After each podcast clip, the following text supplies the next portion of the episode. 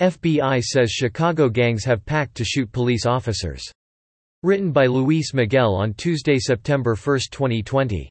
According to a new intelligence warning, several Chicago gangs have formed a pact to shoot at officers of the Chicago Police Department, CPD, if the police draw their weapons on suspects in public. A situational information report from FBI officials in Chicago is dated August 26, 2020 and states that members of these gang factions have been actively searching for and filming police officers in performance of their official duties.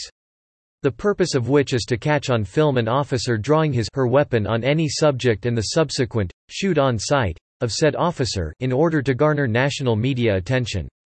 The FBI alert was titled, Pact Made by People Nation Gang Factions to Shoot on Sight any police officer with a weapon drawn, and lists as participants several well-known gangs, such as the Latin Kings, Vice Lords, El Rukns and Black P. Stone Nation.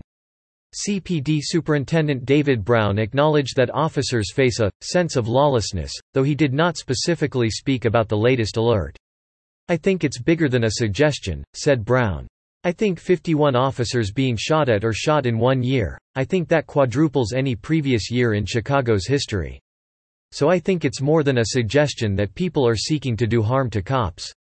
In Chicago over the weekend, 55 people were shot, 10 of them fatally, according to the Chicago Sun-Times.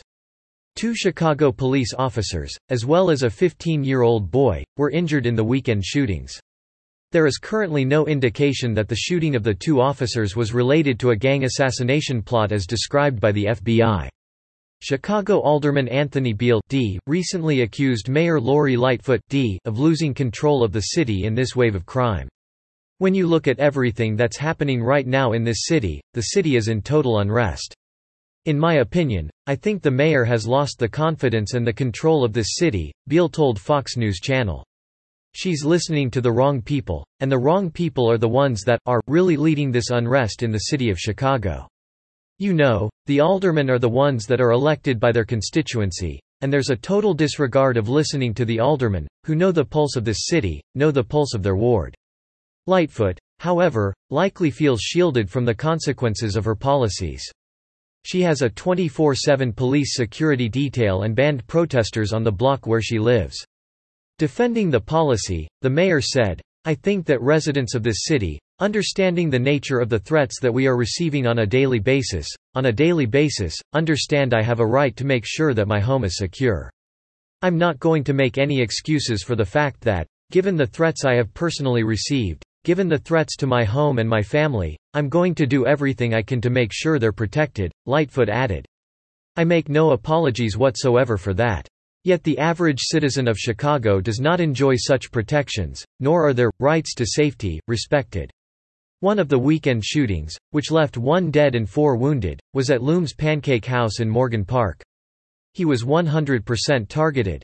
They stood over and shot him after they originally shot, Chief of Detective Brendan Deenihan said of the man who died. We can't say that the people there were in the wrong place at the wrong time, when in actuality they're at the right place. They're enjoying Chicago, enjoying a Sunday afternoon. I myself come here often. I love this area, Pastor Donovan Price said of the shooting. So often, the Democrat leaders in these cities would rather point the finger at President Trump than accept responsibility for their own refusal to crack down on criminal elements in their communities. Lightfoot, for example, has previously quarreled with the president, asking him to keep federal agents out of the city, although she ultimately acquiesced to receive them as part of Operation Legend. For such politicians, the motivation is a mixture of commitment to liberal ideals and a desire to evade blame. But it's the citizenry who pay the price.